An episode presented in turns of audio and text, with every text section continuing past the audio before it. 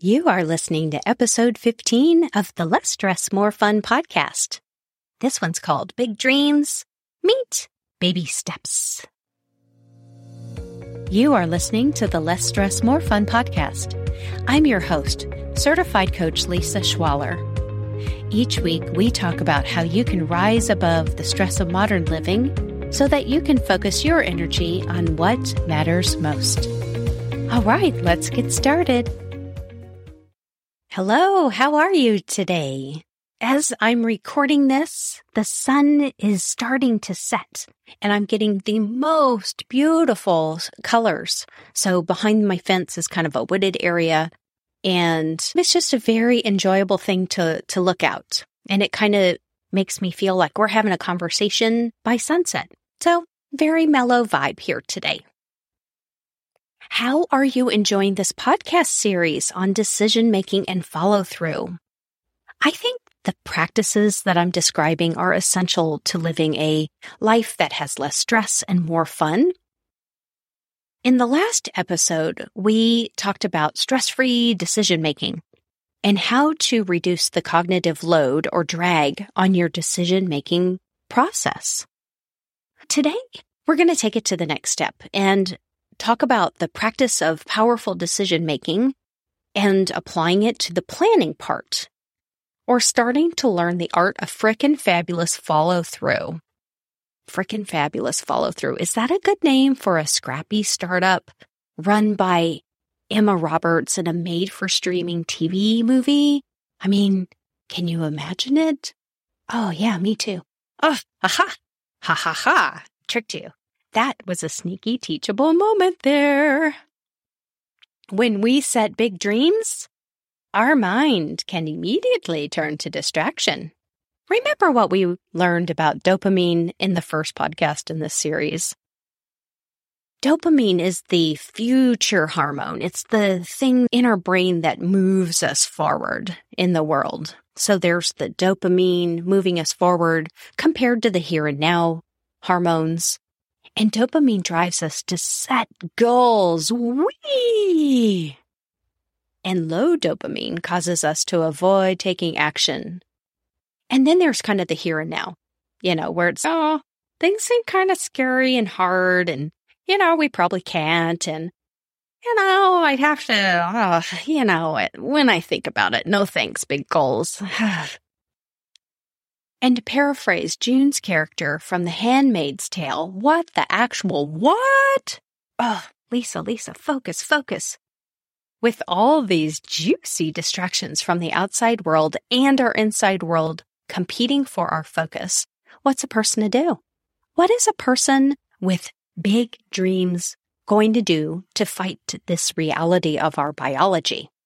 Well, we start loving our biology without giving into it. That's how. I think what is incredible is how quickly science is accelerating and learning how we work and our understanding of how we work. And it's making, for one thing, as a life coach, it's the most exciting time to be doing this work because what we're learning about humans and how we operate and how we perform and why we do what we do is accelerating at an incredible pace. And I think it's important to remember that we're mammals. I know I talk a lot about this on the podcast that we are mammals and we are mammals with the ability to think about our thinking. And that's where we really love our biology, but we can learn how not to necessarily give into it or to just let the hormones totally take over the show, right? So there are three topics that I would like to cover today. And the first, as far as if you have big dreams and you want to break it down into baby steps, is to learn how to create a plan that works for you. The second is deciding in advance what success means for you or how you'll measure your results. And three, learn how to identify obstacles and strategies in advance before you even get started on the goal. It's so helpful to think about all the things that could get in your way. So are we ready? Ready? Number one, topic number one is plan for your preferences. So this is something that, that comes up a lot when I work with people on on goals, whatever the goal is, whether it's related to improving their relationship or improving their health or improving their business. It all really comes down to kind of the same obstacles that people encounter. And I would say the first thing that you can do to take your big dream and break it down into baby steps is to understand how you prefer to work. Or put another way, I mean, sure, you can try to transform your personality and try to make the goal happen, or you can choose to keep your current personality and make the goal happen. I mean, I think it's time to get real here, right? I mean, as part of the reason you have the goal is to get a new and better personality. I mean, I think for some people they are. They're like, oh, in the pursuit of this goal, I'm going to come out the other side an air quote better person. And are you hoping that the person who achieves the goal is, is actually a better person, a better, more evolved, more disciplined? How do you even describe better. I mean, better is, it's a concept that's subjective. So I think one of the ways you can break down your big dream is to accept who you are and loving the person who's starting. I find that when I plan for the person who shows up for day one of the goal plan, everything goes so much better. The analogy that I have for this is imagine a kid here in the US in most places, kids are 15 when they get their driver's permit, they can get their license when they're 16. Now imagine a 15, 16 year old kid arriving to a driving school and they're expected to have the athleticism and precision of a pro race car driver. Now, I think that's just an asshole move on the driving school's part, right? I mean, you wouldn't say to this kid who has little to no experience driving. Welcome to NASCAR and or Formula 1. You here's your race car, you know, suit up and and expect them to be doing high caliber maneuvers at super fast speeds. However fast they go. When you're planning, break the plan into the smallest pieces possible, baby steps, build in celebrations, work with timeframes that you prefer. Remember that the person who's doing day one of the goal plan is the day one person, not the day end person. The other thing I like to talk about is timeframes, right? Some people set goals for a year. Some people set goals for a month. Some people set goals for a week. Some people like two week sprints. Some people like to just do three days and roll a three day cycle it doesn't matter what you choose. There is not a preferred option. The option that is preferred is the one that you'll do, the one that you'll stick with. So take a look at your preferences. Do you like working on bigger projects or do you want a teeny tiny project that you can knock on and go to the next thing? Along those same lines, let's move on to number two, which is deciding in advance what success means and how you'll measure results. So for you, what will success with your big dream or your big goal mean? Definitely look beyond the results that you might measure. And I mean also look at what success would be like on day one. Is day one success just showing up and sticking to the plan for the full day? What is success like on day seven if you're doing a longer term goal, like a year long goal, does success look different at the end of each month? And, you know, what are the signs that you're playing the game with all of your heart and that playing the game with all of your heart is actually worth it for you? So I'll give an example of this podcast. One of my dreams is this podcast. And when I started it, I really wanted to make sure I was making a commitment and I could keep the podcast going for the long haul. Success for the podcast right now is not measured in downloads or how many episodes I publish. For me, success is feeling like I'm increasingly comfortable with my technology, that the process is getting more streamlined progressively over time, And honestly, I think it's kind of fun to work in a pop culture reference, whether it's TV, movie, or song, and each fun for the fun of it. What would make a successful podcast for me is that I'm enjoying the process, that I'm having fun, that I'm looking forward to it, that I sit down every single time to this microphone and I can't imagine being anywhere else while I'm recording. To me, that is a really successful podcast. It's so much more important than the results that I can measure. For me, the fun of taking baby steps has to outweigh the stress of overriding my desire because there are times where I'll look at, you know, the task is in my ClickUp and I'll say, Oh, I don't, you know, today and the leaf blower is going. And I'm like, Oh, honey, you're going to have so much fun once you sit down to the mic. I just break everything down in tiny, tiny little pieces. I never ask myself to guess what the next step is. And I measure success as joy. Which leads me to the third thing when it comes to planning for and making decisions about obstacles and strategies and what to do about them in advance. The primary obstacle to your goal is you. It's your own brain, which is fine. It's expected. It's normal. It's healthy.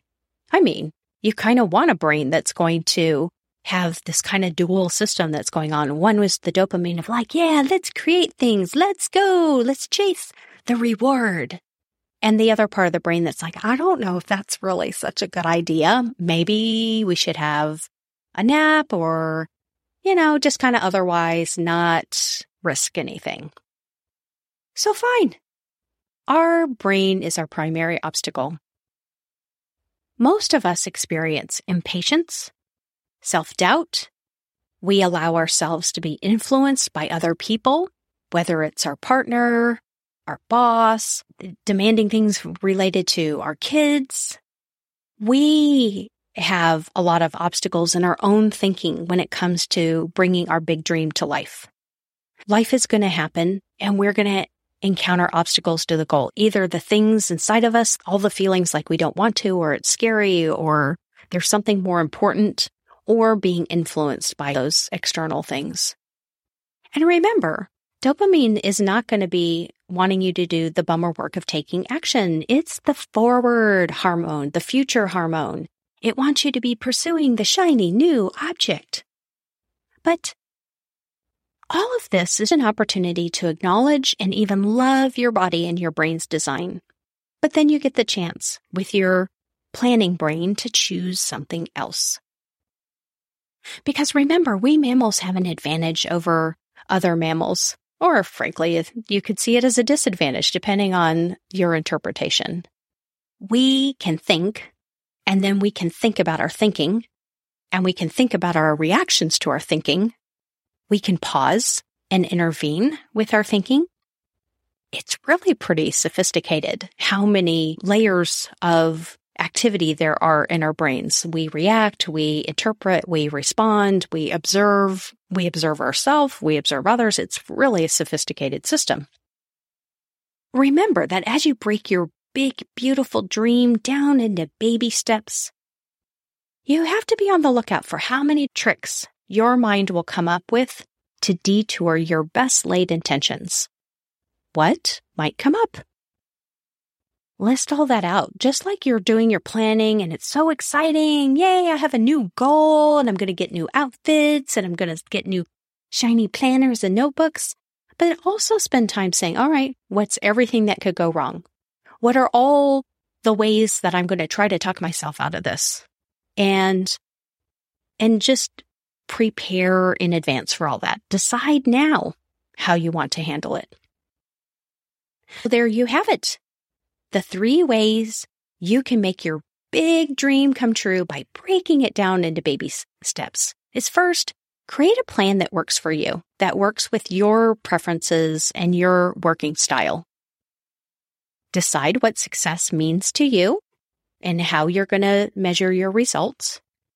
And then third is identifying any obstacles that may come your way and deciding in advance what strategies you'll use. Stress free planning is more than choosing a goal, choosing an action plan, and getting all geared up. I think bringing a playful approach to planning as well as the execution really reduces the stress. And by that, I really mean seeing the, the journey of working on the goal is like you're going to visit the goal. It's like you're taking a trip to visit yourself at the finish goal. And the trip should be the best part, not the goal, not the the moment at the end when you've reached the goal, but how would life be like if you imagined the journey to the goal as being the very best part of it?